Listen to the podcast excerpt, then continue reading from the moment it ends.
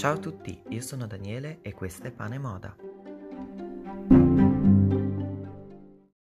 Oggi per il primo episodio di Pane Moda ho pensato di trattare un argomento di attualità, no? I social, argomento conosciutissimo a tutti e in particolare la famosissima app TikTok. E in questi giorni ho realizzato che c'è un problema su TikTok, così come su Instagram e YouTube, e questi sono i trend. Uno dei trend più di tendenza dell'ultimo periodo è quello di fare delle haul, mi riferisco alla nicchia moda fashion, ossia dei video dove viene mostrato ciò che si è acquistato. Oppure un'altra challenge è quella di fare dei lookbook, quindi dei video dove vengono mostrati molteplici outfit.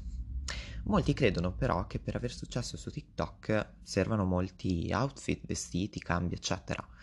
E questo fenomeno però spinge di conseguenza ad acquistare più capi. Il modo più semplice per avere più vestiti è optare per il fast fashion.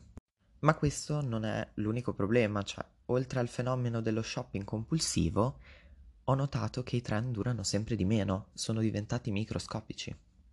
Per capire meglio l'industria fast fashion, prendiamo per esempio uno dei brand maggiori dell'ultimo anno, Shane.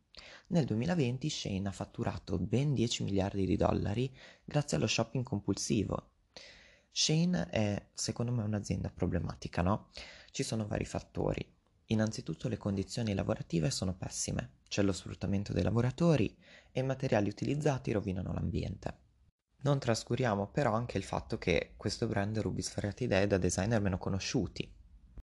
Ah, poi vorrei fare una piccola premessa.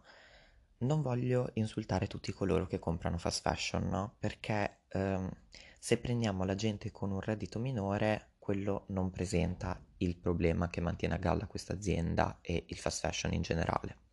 Il problema secondo me risiede nella classe sociale più elevata, nei benestanti, che eh, spesso su TikTok vedo che fanno delle haul da più di mille dollari spesi su Shane.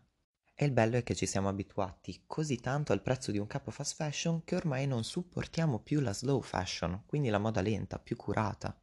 Cioè, che senso ha eh, spendere migliaia di dollari, di euro, quel che volete che siano, per dei vestiti che vi durano qualche mese e invece non li usate per comprare beni di lusso che vi durano vari anni?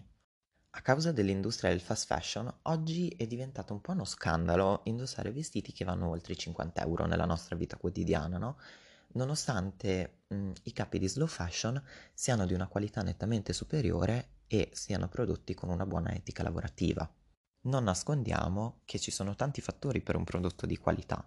È per questo che costano un po' più del dovuto. C'è il costo dei tessuti, del design, della produzione, delle spedizioni e dei fotografi se poi il prodotto viene sponsorizzato. La moda è veramente una macchina complicata ed estremamente dettagliata. Nella slow fashion servono delle settimane per produrre delle collezioni, mentre nel fast fashion si parla solo di qualche giorno. C'è veramente tanto consumo di materiali scadenti che rovinano l'impatto ambientale e che durano poco tempo. Spesso eh, viene usato come materiale il poliestere e non il cotone o altri materiali pregiati, che per decomporsi impiega circa 200 anni.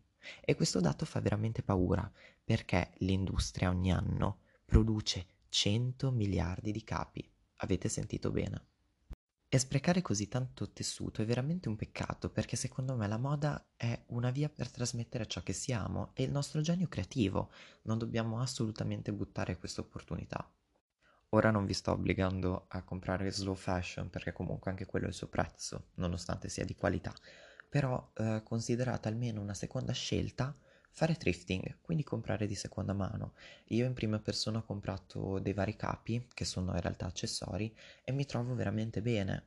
È un modo sostenibile per esprimere ciò che siamo senza danneggiare l'ambiente. Adesso che abbiamo parlato del fast fashion e del slow fashion, parliamo dei micro trend. Prima dell'influenza dei social seguivamo lo stile di vari modelli, star del cinema e comunque ci concentravamo su un gruppo molto ristretto di persone perché era poco accessibile. Ciò implicava quindi meno cambiamenti, mantenendo un determinato trend stabile per qualche anno.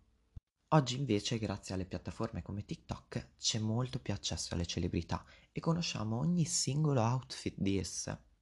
È quindi più semplice imitarle e diventare degli influencer come loro. tutti possiamo postare dei begli outfit senza problema. E data questa grande influenza tra celebrità e piccoli influencer, i trend cominciano a svilupparsi con grande saturazione e alla velocità della luce, durando veramente poco tempo. E il bello è che oggi tutti si credono critici dello stile, quindi appena un trend passa, molti approfittano dell'opportunità per fare commenti sgradevoli sui capi, che fino a poco tempo prima venivano indossati con piacere. Questo dimostra quindi che la gente compra abiti trendy non perché piacciono veramente, ma perché bisogna seguire le masse. Che poi siamo realisti, anch'io le mie cose le ho fatte, ho acquistato fast fashion e ho seguito i trend, però oggi cerchiamo di riflettere di più sulle nostre scelte, perché anche se piccole possono cambiare il mondo.